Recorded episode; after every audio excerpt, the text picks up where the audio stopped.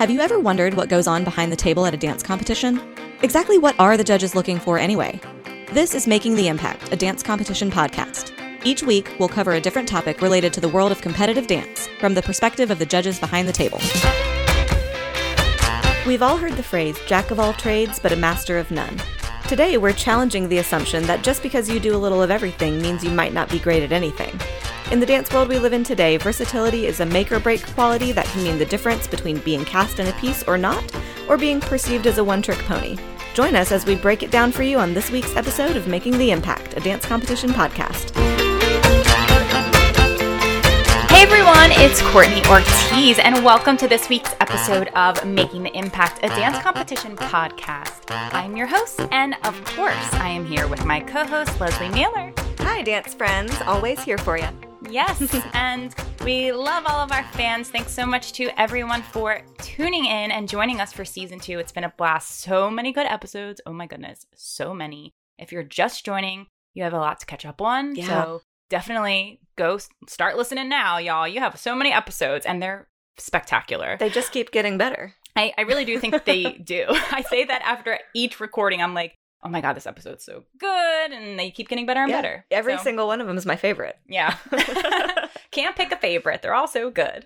But today we're talking about versatility, which is a hot topic in the dance world in general. And I can't wait to dive deep into it with our two lovely guests that I'll introduce to you very shortly. But before we do, I'd love to let you know a little bit about what's going on over here with IDA. And one of those things is our virtual competition, which I'm sure you've heard about a lot from us.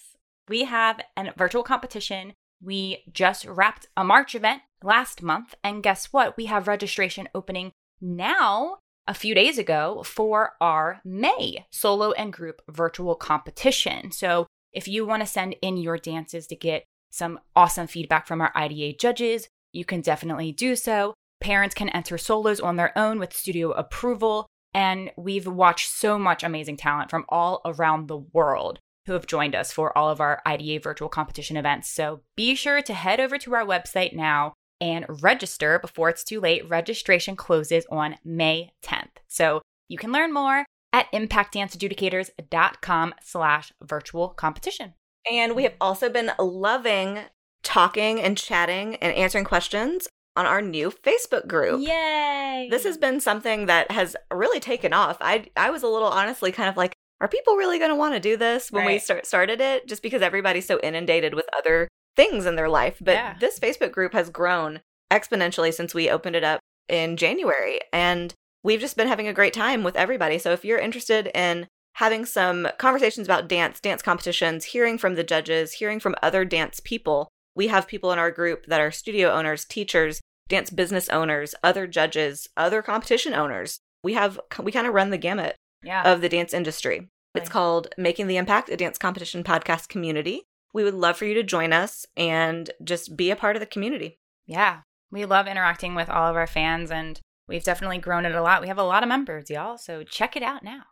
All right, and we have some wonderful sponsors who have been on the podcast that I'm sure you've heard us chat about before, but I cannot wait to let you all know that we just gained another brand new sponsor for Making the Impact, a dance competition podcast, and they have some adorable, sleek dancewear that I know you would love to add to your dancewear collection.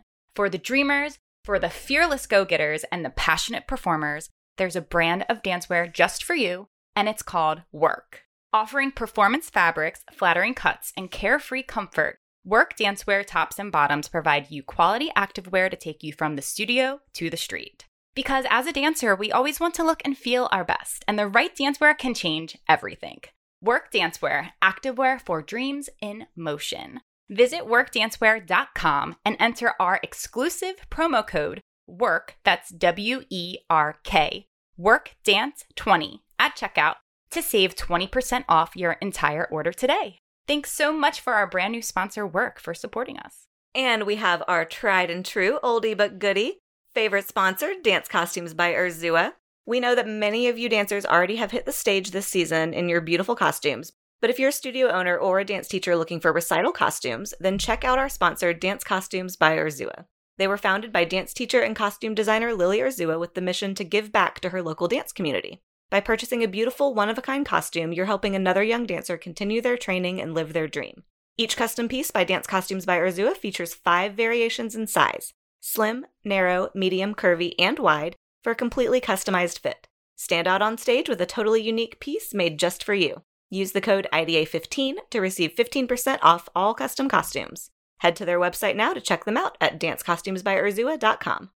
All right, listeners, it's time to dive deep into this episode topic all about versatility. And like I mentioned at the beginning, we have 2 lovely guests joining us, and they are actually both brand new guests to our podcast. I can't wait to chat with them today, and I will admit they are both extremely versatile, so that's why they are the guests on this podcast episode. So you're going to hear all about them soon, and I'm going to introduce our first guest. She's an IDA judge on the roster. I've known this lovely lady for so many years. I've had the pleasure of judging alongside her as well. And she's got a pretty extensive career resume that I'm sure she'll share with you in a little bit. I'd love to welcome Miss Eliza Oman to the podcast. Welcome. Hello. Thank you for having me. Of course. I'm so happy to have you. And you've been on the roster with IDA since I think year 1. And then you took a hiatus because, you know, you've been booked and blessed and busy doing some things. And now you're back. So happy to have you judging again. I am thrilled to be judging again. It's actually been so inspiring in a season of not having a lot of access to creativity to watch this next generation of dancers adapt and just show their hearts on stage every weekend and get to connect with them via the competition stage, and giving feedback has been so special. So thank you, IDA, for making that happen. Lots of love to you guys. Oh, we love you. We love you so much.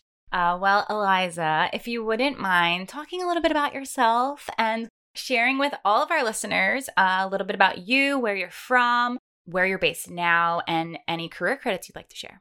Sure.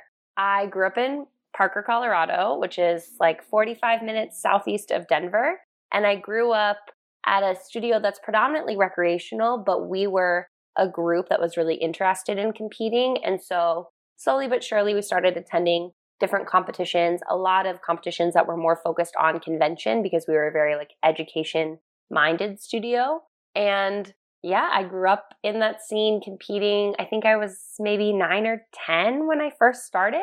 But I grew up at a studio that was really focused on all aspects of dance. So you had to take ballet 3 times a week. We grew up taking tap, and we were so blessed to have a really gifted rhythm tap teacher.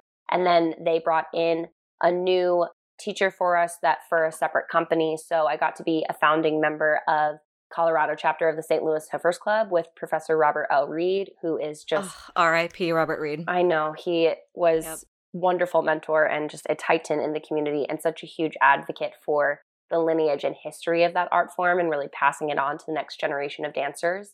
So that was so special, and I learned so much from him. But, you know, we were doing lyrical, we were doing jazz. We didn't even really know what contemporary was. But we're still adding in Barbie feet sometimes to think like, oh, this is contemporary, right? Because it's not a pointed toe. But yeah, I grew up dancing there until I was 18 years old. I moved to New York City to go to college, where I actually took about 3.5 years off of dancing to just pursue my degree, find a little bit about who I was as an individual apart from dance.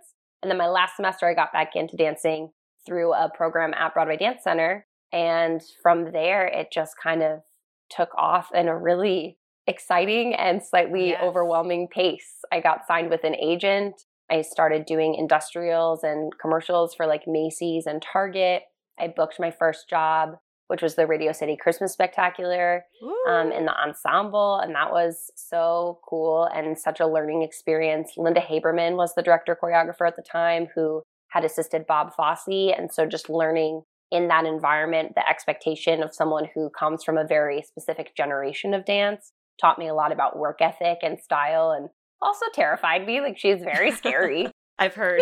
But also it was amazing. Like, I've never learned so much from a person in such a concentrated amount of time with also very little personal contact with them, because it's such a large company, and very much she was set apart from the group. But her example really formed a lot. But yeah, after that, I did Radio City for another season, and I continued to do more commercial work, sort of spots for Saturday Night Live or The Tonight Show with Jimmy Fallon, Last Week Tonight with John Oliver, America's Got Talent, just random things as they came up, music videos with Drake or The Lonely Island, Carly Rae Jepsen. Very cold that day, very cold in Soho in February, coldest day on record, not ideal. But then I started getting into musical theater more, and I got to make my Broadway debut in Hamilton, which was bananas. I was a dance captain for that show. I was with them for a while. And then I was an original company member in King Kong. I've done spots for Fosse Verdon and The Marvelous Mrs. Maisel and Dispatches from Elsewhere. And now I am currently the U.S. Associate Choreographer for Six, which hopefully is opening on Broadway sometime soon. Lord help me. So. Yep. It's coming back. Don't worry. It will. It absolutely will. I am very certain it will come when it's time. Yep. Yeah. The sign's still up. I passed it the other day. Is. That marquee is shining and sparkly. It's lost none of its shine. Oh my gosh. I love hearing your story, and I love everything. You've done so much in the industry on all sides of it. So I think you're the perfect person to chat about versatility. So I can't wait to hear even more, but thank you, Eliza, for sharing, and welcome to the pod. Thank you. All right, and our next guest that I'm excited to welcome is actually a new friend of mine. I'm just now meeting this lovely lady on the podcast today. So she was introduced through the DMV dance scene where we grew up, and well, Tracy Swartz, who is an IDA judge, connected us, but I know we have a lot more mutual friends. And when I asked Tracy, who do you know that's versatile, she immediately said, Brittany Hall. So I'd love to welcome Brittany Hall to the podcast. Welcome. Hello, you guys. Thank you guys so much for having me. I'm so excited to be here. Super psyched to have you. Yeah, I'm so excited. Thank you, Tracy, for, connecting us. And it's such an honor to be here. Yeah, let's chat. Brittany, tell us, since I'm learning so much about you as well, please share with us a little bit about you, where you're born, where you're raised, what your early years were like, and then feel free to go into, your professional career and share any credits and what you're working on now. Yeah. So I started dancing when I was 6. I'm from Alexandria, Virginia, which is a little bit outside of DC. My parents put me into dance because I was so shy, like to the point where I wouldn't talk to anybody but my dad. My dad and I were best friends. Like my mom and I were, my mom and I wouldn't even, I'd just be like, get away, mom. Like, so they were like, dad. They were like, our child needs like socialization. So they were concerned. So they put me in a dance. And it's crazy because, initially like they had to drag me in. I was crying because I was like, people. But once I finally started to, go get into the combo classes, I like became a different person when I had to like perform and, do the recitals, and we had our little showcases or whatever. They were like, that's my daughter? What? So at an early age, I was like, okay, I'm supposed to be doing this. I love this. I live for this. So I, they put me in the competition team because they were like, she's a star. So did that. So grew up competing, from 6 to age 18 when I graduated high school. I went to a predominantly like jazz lyrical studio. We were heavy on like the technique, we love jazz, we love a turn combination, we love tricks, we love the technique, the tricks, the stardom, all of that. It wasn't until I moved to LA where I was like, I want to explore other things because I'm just already a very driven person. So I was like, I'm limiting myself by only doing this. So just wanting to like become the best version of myself and not, being like, you can do other things than jazz and lyrical. Let's explore hip hop contemporary. And, we did those things in the studio too, but our focus wasn't on the other styles as much. After graduating high school, I went to college in Chicago, and that's when I tapped into modern for the first time. Of course, it was completely different from what I was used to, but I loved it. I don't like to limit myself to only one thing. So I loved learning something brand new. Then I did a year of that. And then I moved to LA and I did a program on EDGE. It wasn't the scholarship program, which I feel like a lot of people are familiar with. It was called the immersion program, which is very similar to the scholarship program. You got a list of classes and you had to do those classes every day. And just to work with like the top-notch choreographers, as soon as I got to LA, that's already, it's intimidating, but it's exactly what I needed. So, you know, I think I was there maybe 2 months, and then I already booked my first job, which was Victorious on Nickelodeon. Yeah, it's a Nickelodeon show. I'm sure the teens are familiar with that. Ariana Grande is on the show. Yeah, so that was my very first job. And after that, I was like, wait, I can do this for real, you know? And I was, you know, I was super blessed and grateful. Shout out to Christina Woodard. She booked me on that. And Adam Parson. Amazing. Courtney, I'm sure you know Adam from the DMV, right? Maybe. Sounds familiar. I feel like you would, yeah. So shout out to them. They booked me on my first job. And then from there, I got signed. I wasn't even signed when I got booked on that job. Keep all that money. I got signed. Yeah, exactly. And, you know, from there, I just started to do Disney shows on Netflix, Super Bowl commercial with Eliza. You said you worked with Drake. I worked with Drake as well on the Super Bowl commercial. Oh, fine. Yeah. Music videos for Walk the Moon, Paula Abdul tributes, working with Michael Rooney, Marguerite Derricks, Bunheads, back in the day when that show was a thing.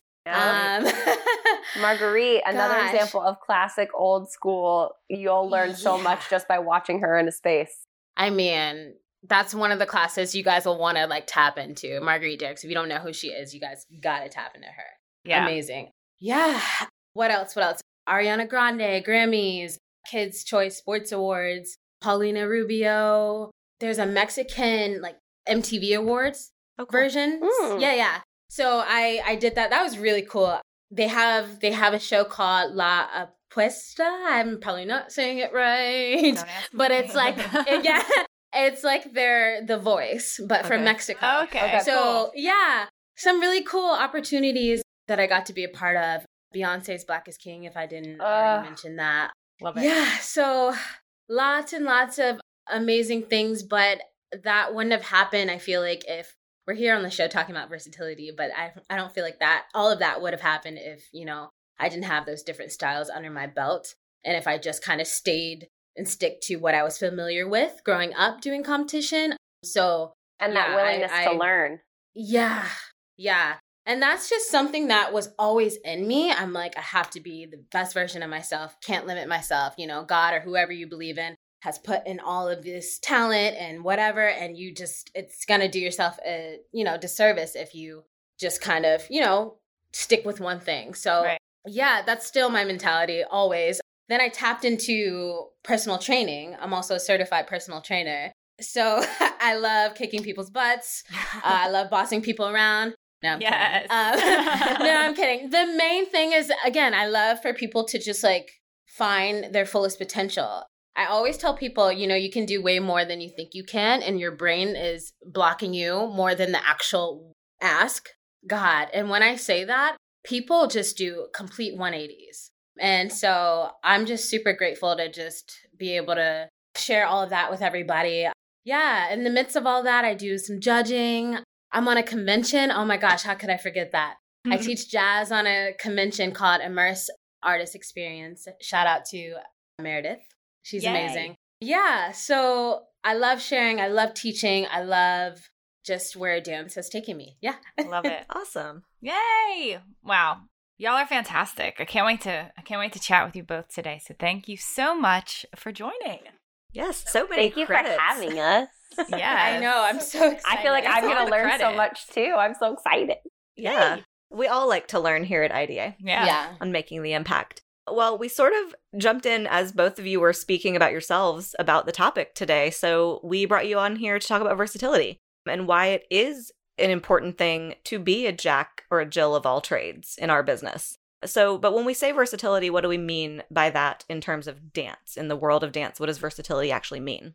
For me, it means to just be able to tap into different styles, not limiting yourself to one thing, be able to turn something on and off when you need to and tap into another thing. Dom Kelly, I'm just going to shout out his name right now. If you guys don't know Dominique Kelly right now, he's the perfect example of this. This guy has done everything from Broadway to like just commercial dance, hip hop work, jazz funk, all the choreographing for Mariah. He's a perfect example of like being able to tap into one thing and then, you know, go into a completely different direction when asked, but you have to like be ready when asked, you know what I mean? So, which means you have to train and prep for it. It's not magic. Yeah. Right. So, yeah.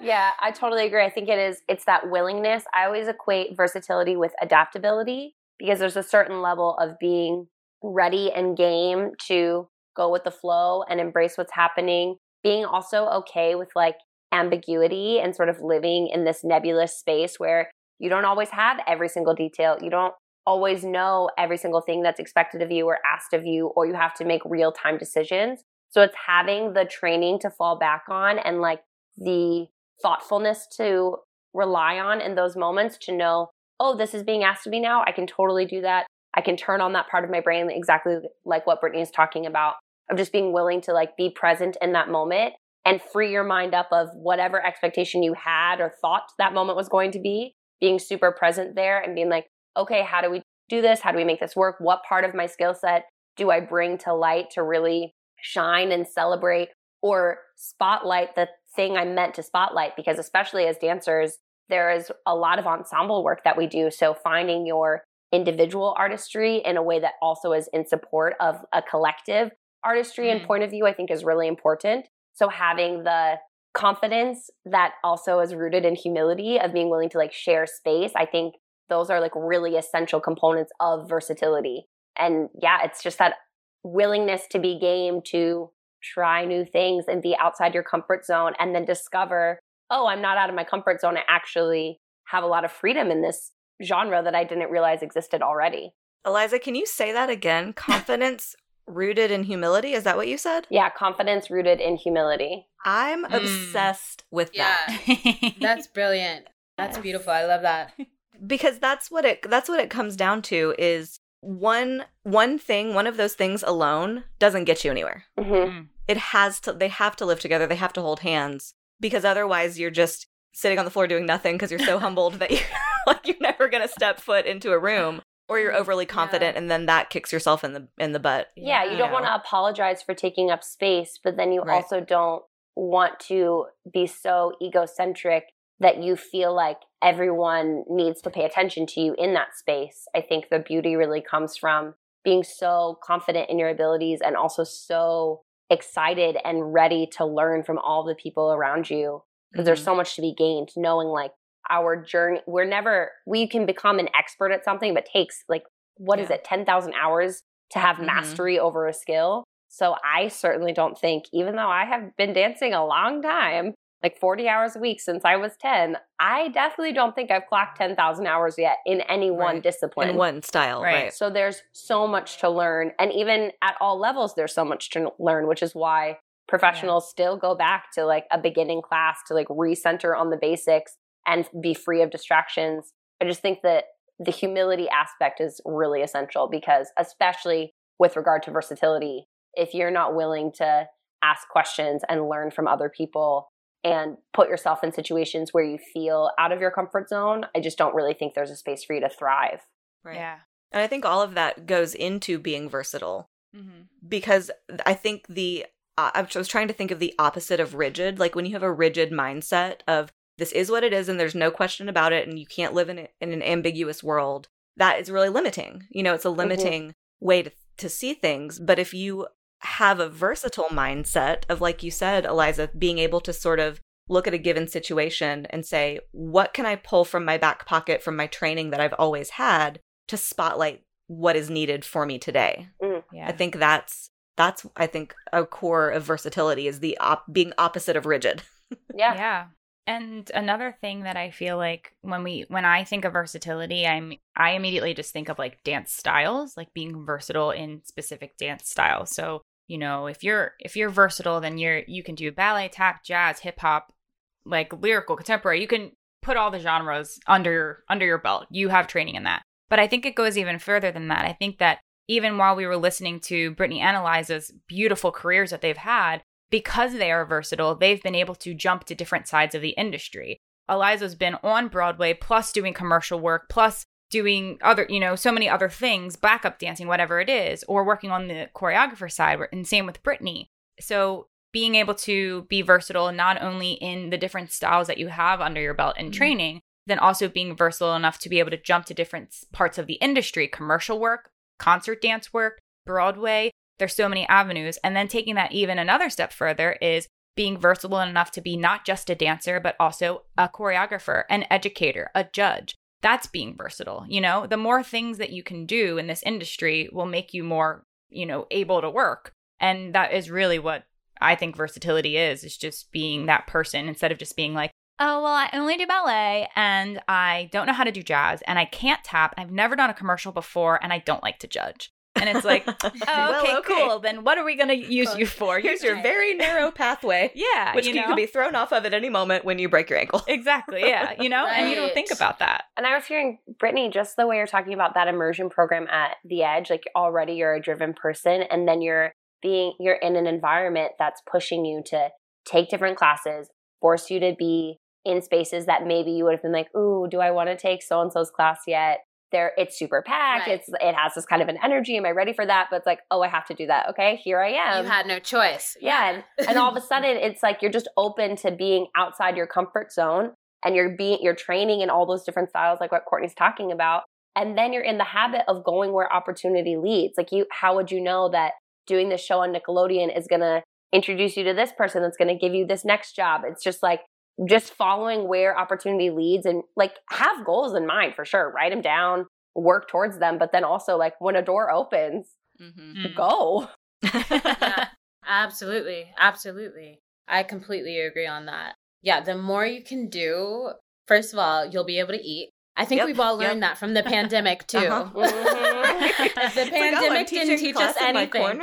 Yep. I guess I'm teaching class in the corner. Yeah. But I mean, this is a perfect example, kind of like what Courtney was talking about. I mean, when I first moved to LA, I had a group of people. I wouldn't call them friends because they kind of, you know, would make fun of me about being a competition dancer. And I don't know, there's like a certain stigma with comp kids. We don't know how to do anything else but jazz and be super clean and whatever. Yeah. And that's not true, clearly. Yeah, not true. But not true at all. But so I had some, you know, a couple of people that I'll always joke about that. And it's funny because when the pandemic hit, I was able to come back to the East Coast and teach all of these comp kids that, you know, these comp studios that I grew up around that I would compete against. They all, you know, not every studio knows me in the DMV, but I've taught like a good chunk of studios around here and things are open on the East Coast. So I was able to come back and teach and like fall back on that. While everything in Los Angeles was shut down. And it's like when you only do one thing and you're just relying on, oh gosh, I got to book Beyonce, I got to do this. And like, that's it. When you're stuck in a corner, that's not good for you. That's not going to be good. And same with judging. Like, you know, I judge because I enjoy it, you know, and I have that competition experience already. But if I were to listen to the people that were making fun of me back in the day about being a comp kid, I would have, you know, maybe neglected that part of my life. But now it's like, okay, cool. Now I can make money during a pandemic because competition's happening. Well, so it's like, yeah, it's like being open to, there's always something to be learned. There are always value in these other experiences. And that gets back to like having the humility to recognize, like, just because this was my path or my experience doesn't mean there's not something to be gained from these other avenues. Right. And so, yeah, I think like Courtney said, taking it, you know, from step one of being versatile means you can do ballet, tap, and jazz, all the way to being versatile means you can teach, judge, you know, choreograph, edit music, do all the things. Like those are versatile things that just make you more hireable, more able to put some food on the table. Because without having to compromise who we are, because at our core, even if you are not on Broadway, you are still a dancer. Right. You know, and that's what we love. And that's what we're here to do. Yeah. It's like, you know, nobody's asking, well, I guess who was it? There was something happened in the middle of the pandemic where somebody's government was like, get a new job. Everybody was like, arts workers and stuff. I was like, no, that's not what we're doing. No, we like, don't have a choice to go. I'm not going to go be an accountant all of a sudden after a lifetime of dance. Also, we don't have jobs. We have careers that we've worked a lifetime for. Correct. And I will fight to the death on that point. If one more person says, get a job. I don't have a job. I have 20 plus years of experience and lifetime working towards a career. Thank you so much. Yes. Thank you. Goodbye. Hey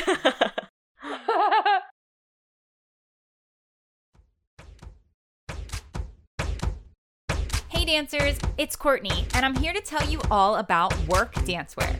They offer high-performance fashion for dancers who want to do more and be more in the studio or on stage. I absolutely love my brand new Work Dancewear joggers with the high-waisted design and mesh side paneling. They are so cute and my new go-to to wear from studio to the street.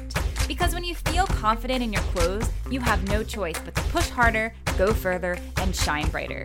So dream big and get moving with Work Dancewear, activewear for dreams in motion. Use our exclusive promo, WORKDANCE20, that's W-E-R-K, WORKDANCE20, at checkout to receive 20% off your order now.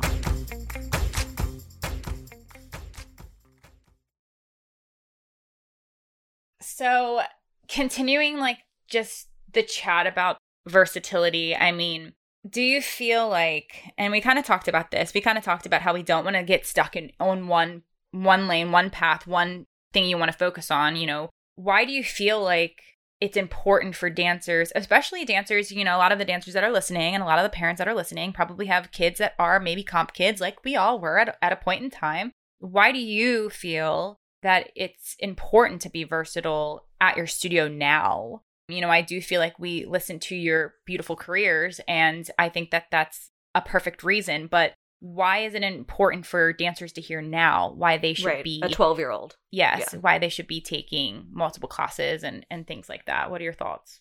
For one, I think as a human being, to diversify your experience enhances the way that you perceive experiences and the way you perceive the world. And I think that makes you a more well-rounded human.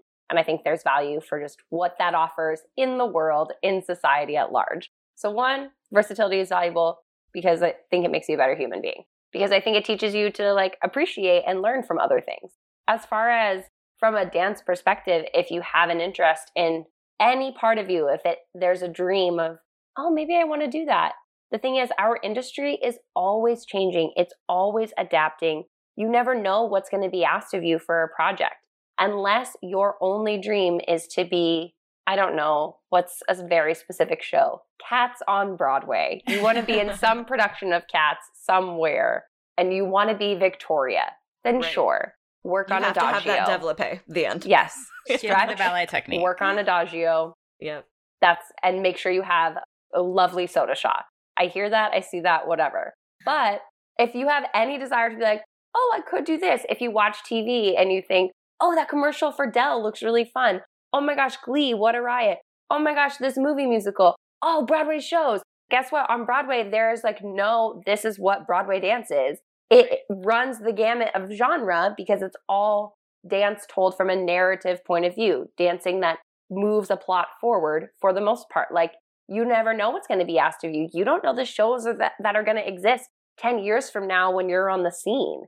So I think if you want to have opportunities at your fingertips and be ready and game to just adapt and adjust and keep growing, I think you have to train yourself to do that now, to be ready and in the habit and have those tools that are going to propel you forward in that capacity. I completely agree with everything you said. It's funny, I have students who, like you said, you see these things on TV, you see these commercials, and you're okay, I want to do this, I want to do that. Brittany, how do I get there? But then I find out that you skipped ballet. Mm-hmm. You know what I mean? Yep. Because you don't like it. Or you don't go to tap because you don't like it. Or you're not good at it. You're not the star in tap. So you won't, you don't want to expose yourself. It's okay, you want this career, this huge career, and you don't want to put the work in. Mm-hmm. It's I'm big on it's not magic. You have to do the work. And I think you have to just take the ego out of everything, because I think these days everybody wants to be a star and quickly at everything and quickly. Oh my gosh. Quickly. Yep. Quickly. Yeah, there's no such thing as quickly. You can do a glissade quickly, but you cannot be a star quickly. And even that glissade, you better have learned how to dégagé first. Thank you. Okay. Well, yeah, and it's they want it, so they want that microwave success and they want to do what they see on IG and, it's okay, cool. But I just heard that you skipped tap class and that's not cool with me. Right. Now I'm not going to allow you to assist me on my project. because I don't play that. You know what I mean? Yeah. And it's just, I think like students, you just got to just take your ego out of everything. You're not going to be incredible at every single style. I mean, if you are, shout out to you. I'm not, right. But at least I tapped into every style, just, with a humble heart, ready to learn, open, ready to just not be the best in the room. It's okay. Yeah. And I think you guys have to just kind of approach the way that you are training with a more open mind, especially if you want to have careers that are insane, right? It's, yeah. It's not going to just happen. It's not going to just happen. That's not realistic. Or maybe it'll happen for a short time, but you won't have longevity in that for sure. Well, and Brittany, how many times have you been on a job where you've been hired to do a particular thing and then in rehearsal or on set, been like, oh, you know what? We need to adjust this. Can you do, or, oh, have you ever done? And you're like, yeah, no, I totally can. Right. That's not what I was hired all to do though. You've never seen me do that. You had no information 5 days ago when this was cast that existed in my arsenal, but it does. And I'm totally game to do it. Can't wait. Like, yeah, I've never straight done what I've been hired to do. Right. One time. Yeah. I agree on that. I agree on that completely. And even in class, I take this class a bunch. Well, when studios were open in LA, Brian and Scott Nicholson, who are Ariana's choreographers, I was going consistently for 2 years. And I mean, I'm assuming that's how I ultimately got booked on Ariana. And so, they like to use props a lot in their classes. And one time we were using just like handkerchiefs, and the choreo was super intricate. But I mean, if I didn't go into that open-minded and I just shut down, it could have been that one time where they saw me and they were like, okay, well, she's not open-minded. I'm not going to book her for an actual job. We're just in class. You know what I mean? They have a music video with umbrellas, and I think they taught that choreo one time in class as well. Same thing. Like, I feel like if you go into these things open-minded, these choreographers see you and then they book you on the jobs that you want to be on. But it's like, you can't be narrow-minded and just be like, okay, well, I just want to do jazz funk, like with no, like just how I want to do it. Yeah. Because also choreographers don't want to do that. Right. They're not trying to do jazz funk as you think jazz funk is. They're trying to do jazz funk as they see it. And we live in this like land of fusion now where we're pulling from so many different styles. So it's like anyone's class you take, they're going to make 5 different points of reference that are within and outside that genre that you have to embrace. And like when I'm behind a table auditioning, I'm most interested to see what happens when people mess up and how they work through that. Because as a human being, I have all the energy and support to walk you through like your individual struggles and like help you be a better person. On a job, I don't have the funding, so I don't have the time and money to talk you down off a cliff every time you make a mistake. Right. I don't have, there's no time. The producer's going to cut me off. Yeah. So I need to pick people that in real time can make a mistake and work through it. Right. And also laugh it off and not throw a fit, like a willingness to, again, make mistakes and roll with it and work through it. Like that's what's interesting. And if you've never been in an environment where you felt out of your comfort zone, then it makes it challenging to feel versatile on site. Yeah. Yeah. I think 2 things that you both of you just said that I wanted to point out to our listeners is, number 1, everyone is always watching. Mm-hmm. Your judges, your backstage staff at competition, your teachers, your choreographers. So if you're in class thinking you're just like, do, I'm in class, nobody cares. People care. Mm-hmm. They're watching you. They're watching how you take class. They are noticing that if you're not open-minded and you're like, oh, this scarf choreography is weird, it's not for me. Right. Like you can have that feeling. You can't have that expression and expect people not to notice it. Mm-hmm. So that's one thing. And so second, Eliza was talking about how you work through mistakes, and what could also come out of that is something new and interesting. Mm-hmm. So it could very well be that you make a mistake, something goes wrong, but out of it becomes something different that's usable. And so instead of, having that crumbling, fit throwing, moment of like, oh my gosh, now I have to go cry about this, it turns into, wait, what could we do with this? Mm-hmm. So that's another, there's just so many ways to be versatile that I hadn't even considered before we started talking. Yeah. And here we are with all these like myriad ways. I love it. I want to jump in and mention something that came to mind while I was sitting and listening to you all, and it actually is from a previous podcast conversation that we had with the one and only Mr. Alex Wong, who is one of the most versatile dancers out there, but sometimes gets kind of funneled into being just the ballet dancer. That's like his specialty, right? And that's sometimes what happens in the industry, and like dancers will continue to experience this, and maybe even dancers who are listening who are at their studio might be, well, you're the jazz dancer and you're the tapper and you're the contemporary dancer. I mean, sometimes we tend to kind of funnel into specific genres and that's what you specialize in. But some people forget that Alex Wong can do every style of dance, and he's not just a ballet dancer, right? So I think that's something that I say all the time in class for dancers is you can have a favorite step. You can have a favorite bhat ma. If I say do a bhat ma, you pick your right side because that's your favorite. That's cool. You can have a favorite, but can you do the left equally well? That makes you versatile. You need to make sure that you can do everything the same on each side if that's what the choreographer asks of you. The same with the dance style. Oh, I love jazz. Jazz is my thing. But can you do contemporary? But can you do tap? But can you do all these other styles? You can always have a favorite and a go-to. And sometimes we get, singled into a specific style of dance. But there's so many dancers, even while talking to other dancers about casting this podcast, sometimes we get so put into one category as a dancer that it's hard to remember who can do everything. Right. And there's not a lot of dancers that can do everything if you really think about it. There's a few that we can probably think about in our head, but that's why I think you two, Eliza and Brittany, are so perfect because you are so versatile in so many styles and you have the success stories to show it. I think that's really important for dancers to hear. Because you might be like, well, I love contemporary and that's all I'm going to do. And I'm going to be a contemporary dancer. That's great. Cute. Good job. But are you still taking tap class? That's my question. Because I will say from personal experience, they're probably not, FYI. And I hope you are. And if you're one of those that I just called you out, please start taking tap class. Anyway, I always say I preach the tap. Take tap you on do. The podcast. I love it.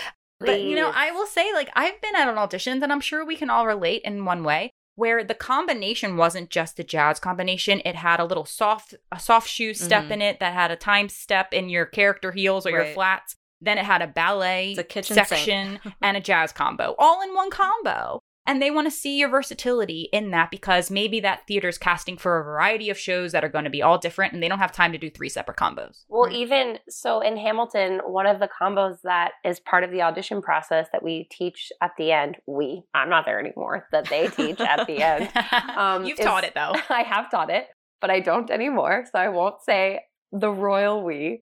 But one of the combinations taught is what did I miss? And the purpose of that is there's a little tap section at the end of it. And there's not tapping in the show, but Andy's rhythms are really reflective of tap rhythms. And he lives in a very particular syncopated musicality. And there's a lot of swing in his movement and in his rhythms in all of different styles throughout the entire show. And so it's a really good example of one, just weeding out people who don't have the coordination, who inhale and hold their breath and curl their toes and create tension in their bodies instead of exhaling, relaxing, and being able to change weight evenly because they're breathing through it and keeping their knees soft. But it also reveals their musicality because there's a ton of really gorgeous dancers who have unbelievable facilities, can create gorgeous shapes, but their musicality isn't as strong. And I think most often that comes from whether or not you have a background in different genres of dance that are pushing musicality, and tap is one of those. And there's so much crossover in all the disciplines that you can see in how someone executes hip hop if they also have a grounding that they're getting from modern training. I mean, it all comes through in different ways. And so the more that you can train in other styles, you just won't believe how it increases your versatility in elsewhere and actually brings more dynamic and energy to your styles that you're already excelling in. All of our podcasts recently have looped back to each other. I like it. Because we just had a musicality episode, which is so good. Everyone needs to listen. But musicality and versatility go hand in hand. They complement each other. And then Alex being versatile, and here we are. So go listen to that one, by the way. Yeah. So I'm wondering, so it sounds like to me, and this was, I think, similar for me too. So I would just want to hear if anybody else has this experience. Versatility in some ways sounds like it came very easily for both of you. Like you were exposed to multiple things. You had that inner sort of drive to learn and to expose yourself to different styles and everything. But have there been struggles for you guys personally in finding more versatility, and what were they and how did you overcome them? Yeah, I think a struggle that I had was, I know earlier we talked about putting dancers in a certain box. You're just the ballet dancer. You're just the this, whatever it is. And then you... Don't ever do this, you guys. You start to listen to it and it comes mm-hmm. in. And then you start to believe that. It's true. And then so you're like, okay, well, then I can't do hip hop. I can't go to a hip hop class. I'll look dumb. This is not my thing. Same with any other style, tap, whatever it is. You know, you start to believe that you're only a certain type of dancer, and then that sways you away from even trying, even stepping foot into another style of a class, you know? And that's the most ridiculous thing ever. Don't listen to other people when it comes to that. And I feel like comp kids also have that stigma too. Like, you know, I think I mentioned earlier, people see us as just like those technical dancers who, you know, can just do all the tricks and that's it. And we can't do hip hop. We can't move, you know, and that's absolutely not true at all. So just kind of don't be in your own head when it comes to just being able and being willing to try other things when, you know, people have told you that you're just a certain specific type of dancer, right? Yeah. Yeah. And I think when people are making those types of statements or being like a little bit antagonistic with the way they talk about certain things, it's usually rooted in fear and insecurity and brokenness. And so don't let that brokenness in someone else affect how you're going to choose to walk through life and how you're going to take ownership of your training and your journey. And I think that's a really hard thing for kids to learn. And I definitely had my own struggles with that. I am someone who was blessed with always being willing to be like confidently unconfident, where it's like, I have no idea how to do that. I'll happily try. I might fall on my face, but I'll go for it. Like that's something that I've always really been good at. And it initially came from a really low sense of self. Because I was like, well, I just don't really think highly of myself anyway. So what do I have to lose? Like, I'm already not anything. So I can't be worse than that. But now it really comes from a place of just, but I was always hungry to learn as well. Like I was such a sponge, just absorbing information wherever I could. And so I think it now really does come from a genuine place of, I know where my strengths are. I know plenty of things that I need to improve upon. But I also am always wanting and desirous to learn and grow and like latch onto things. But I do think kind of what Brittany's talking about, there's sometimes that little internal voice that's ultimately rooted in lies that you've absorbed from other people, both consciously and subconsciously, that if you're not diligent can just take hold and manifest in some really unhelpful ways that just don't promote your personal growth, your professional growth, your artistic growth. And so I think just like being really mindful of your community of people and the people who you put your value in terms of, I value your opinion, I value your wisdom, I value your honesty, and letting those people have weight in your life. And the other voices exist, and you learn and you train yourself to say, I hear what you're saying. I also acknowledge it's not rooted in truth. So good. Yeah. And I feel like sometimes even like your teachers mm-hmm. can put you in a box. Yes, and, sure. You know, you look up to them and it's hard because you're like, oh, what they are saying must be the truth. Right, you know right. what I mean? And you've got to, just be aware enough to acknowledge that you hear it, but not all of it is always true. Because we walk through life like categorizing. We're all trying to make sense of things. And so sometimes people are putting you in a box and they're not meaning it to be like diminishing mm-hmm. or stifling, but it can feel that way. Because it's like, no, what are you doing? But like, they're just trying to make sense of things and they see something in you and they're saying it. And you can say, I hear you.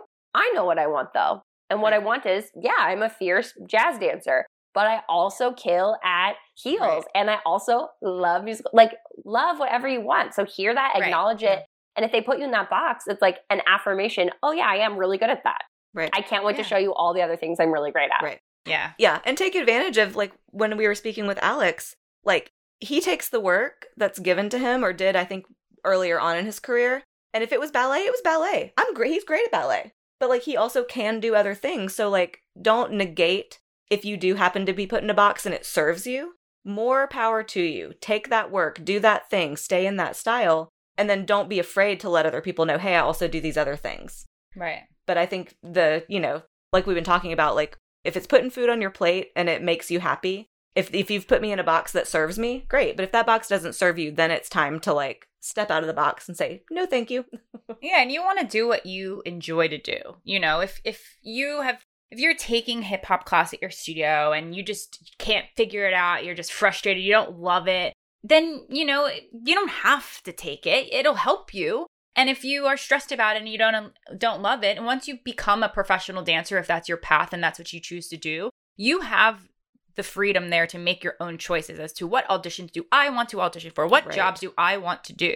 If you made that choice while you were a kid growing up in training saying, well, you know what, hip hop wasn't my thing, then you've accepted the fact that you're eliminating hip hop from your career path and you're okay with that. You know, like it's okay if that's not what you want to do and you want to go on this one path, you're going to have more opportunities the more versatile you are, I think is like the main point to get across. Yeah. And the other thing that I want to just briefly mention is that, you know, the stigma that you've been saying, Brittany, about like what people look at as competition dancers and how we kind of sometimes have a bad reputation. I'm going to say a success story for being a competition kid that I was trained in every style of dance. We were so fortunate enough to have two teachers come every week from New York City and teach us straight from Broadway Dance Center steps, all of the same material that they were getting there and bringing it back to us. And we learned modern dance, lyrical dance, hip hop, jazz, tap, contemporary before it was contemporary. We took everything. And I feel like I walked into the professional world because of that, because my studio set me up for success. Not every studio out there is going to, and a lot of people are probably listening saying, well, my kid's not going to be a professional, so, you know, I don't think that they need to take all of these classes. But I think every studio out there needs to remember that there might be a kid that wants to. Mm-hmm. So why wouldn't you give them the tools to be ready for it? And at the same time, maybe you don't want to be a professional, but maybe you love dance and you want to teach dance.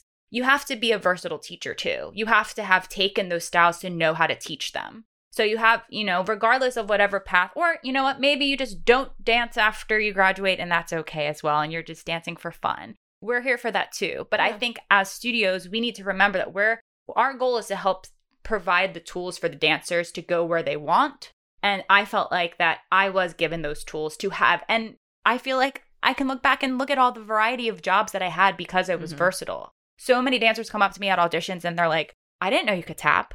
And I'm like, yeah, I can tap. And then I do ballet and they're like, oh my gosh, you have such good ballet technique. You do point, right? And I'm like, I don't do point. But that is very niche. But that is. But I will say that like I could do point if I had to because I have the training to do it. Right. You know what I mean? Yeah. I choose personally not to, but I think that the more versatility that we have can continue to impress people. And I think a lot of times, I know me personally, I do get stuck, like put into that, I am a jazz dancer box. Mm-hmm. And then when I go to other auditions and people are like, you can do other things, it's like, yeah, and I work because of that, you know? So that's just important for dancers to remember. I hope that everyone listens to this and like goes into take a new class at the studio next week or something.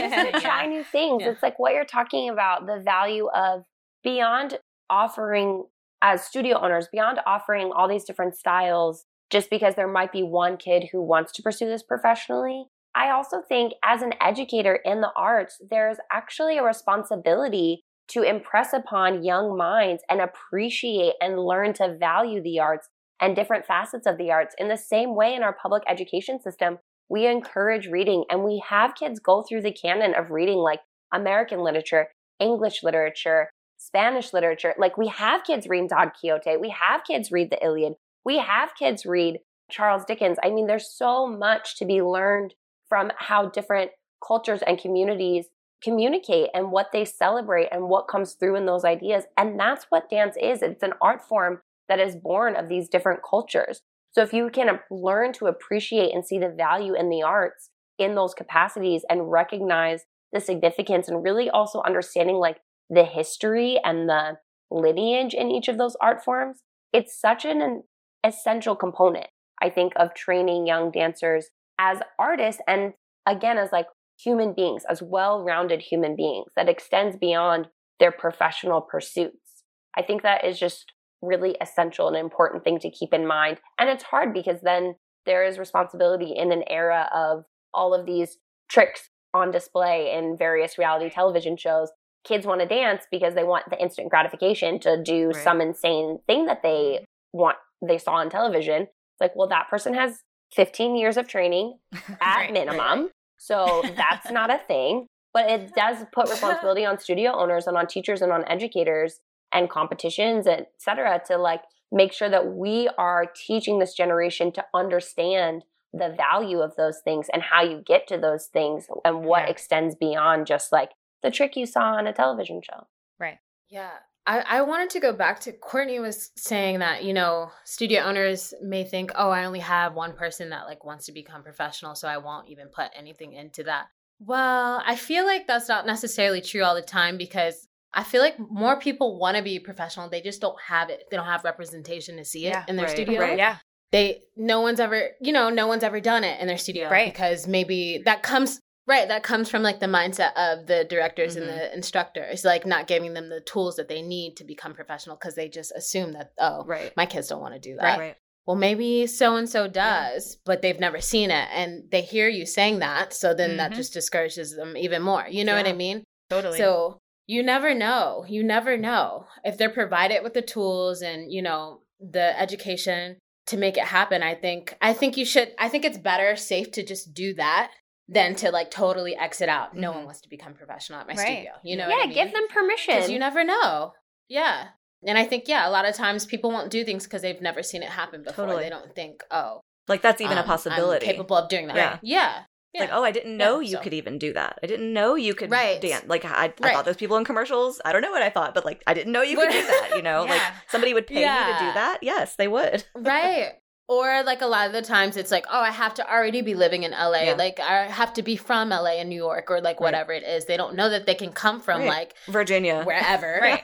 Virginia and make it happen, yeah. you know? So yeah, I think that's a really good point. I'm really glad you said that, because I think it really does start from the top. And not just the studio owners, but the parents too, because mm-hmm. I think a lot of parents didn't grow up as dancers, right. you know, are just putting their kids into dance like all of our parents did, because we loved to dance around the house. And then it grew into something that we loved. And then we, as dancers, at a point in time, made the decision that we want this to be our career. For parents, that's a scary thing, because yeah. dance is a very uncertain career path for a lot of people. And you don't know if you're going to succeed. It's all based on auditions. It's all based on how you're perceived in the industry and if people, you know, want to hire you. And it is like any job, but usually with dance, it's continuously auditioning. So there's more rejection and all of the things. So it is a scary career path. And I think if your parents are kind of saying, I don't think that you can do this, even if the dancer loves it and wants to, we have to reassure them that you can do this. Right. And you just have to work hard to get to that point. It's going to take a lot of hard work. But we also need the studio owners to, like you said, Brittany, to really be in support of that too. And mm-hmm. if dancers are listening and they feel like they're not in an environment that is giving them that, then maybe we look for that environment. You know, yeah. there's a dance studio in every corner. I'm not going to lie. Like every corner. And every dance studio is going to offer different types of training, right. you know. There's some that's going to be more recreational based. There's some that's going to be more intermediate. I focus on competition. And then there's some that are training for elite dancers. You know that you want to make a career out of this. And if you get to that point where you're like, you know what, Mom, I think I want to be a professional dancer. What do I need to do as a dancer to get to that point next? You're going to be taking every class and be versatile, right? You're going to learn your musicality. And maybe we need to switch our training up a little bit and find a studio that's going to support that dream, or it does have people who have had success right. to look up to. Because I do think that is a good point, Brittany, that you might not have ever had that access before if no one from your studio has really gone on to look up to. I think it's important for young dancers and parents to hear this as well, though, to know that like it is your ownership of your training, because you can be at the best studio and not take ownership and Truth. Go nowhere. Or yes. if funds are tight, like I did not grow up in a well-off family. My mom taught dance to help support my dancing. I taught dance and had other jobs to help support my dancing. I paid for the competitions. We saved up pennies to go to intensives and used scholarships whenever we could. I was not surrounded by people that were all necessarily wanting to be professional dancers, but I knew what I wanted to do and took ownership of that. and found people who were going to help support me through that. And so I think it's, you can, everyone, we all of us can attest to this. Every single person I've ever worked with has gotten into a professional field on their own trajectory. There's some crossover, but everyone's journey is different. We all got into it at different ages. We all started training in different styles at different times. Some of us went to college for it. Some of us didn't. There's just so many different ways to do this. So whatever your journey is the right way for you. But the common denominator in that is that we all took responsibility and ownership of that process and that training. And the majority, I mean, there are some exceptions to this, but the majority of us did not get handed anything. Mm-hmm. You know what I mean? And I think that's where parents sometimes, this is like a whole nother podcast probably, but like the thought maybe is, well, the people who are successful, you know, maybe sometimes it was favoritism or it was nepotism or it was whatever. And no, every single person I know worked really, really hard and took ownership of all of that working hard from day one, like Eliza said. And so, you know, if you think your kid has what it takes to do that, then by all means support them. And if you think that they don't, support them in getting to that point. Yeah. Yeah. That's so good. Yeah. Well, y'all, we could chat about this for so much longer. I wish we could. The time has come. Sadly, we have to wrap it up. And I just love this topic so much. And I think that we really drove it home with why versatility is important. And I hope to all of our listeners, you learned a little bit more about why we love a tap class. We love a hip hop class.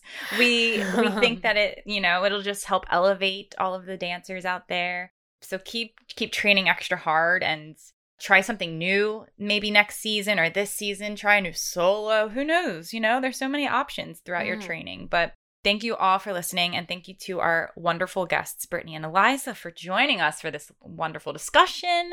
And how we typically finish out our episodes is that we have our guests lead us out with some final thoughts, with any words of encouragement or anything else you'd like to say on the topic of versatility. Go. I think something I say a lot that is really valuable in all aspects of this art form is that comparison is the thief of joy. And so as you pursue versatility, don't get upset that someone else is better at a certain style than you are. Let that be a source of inspiration and a reminder of, oh my gosh, there's so much to learn from that person. There's so much to learn in this discipline, and just trusting the journey of letting yourself be in spaces where you don't feel like the best, and letting yourself be in those spaces knowing that that is how you grow and how you pursue this, I think, in the most effective way possible. Just trust yourself, trust your journey. There is nothing to be gained by being afraid of making mistakes. Yep.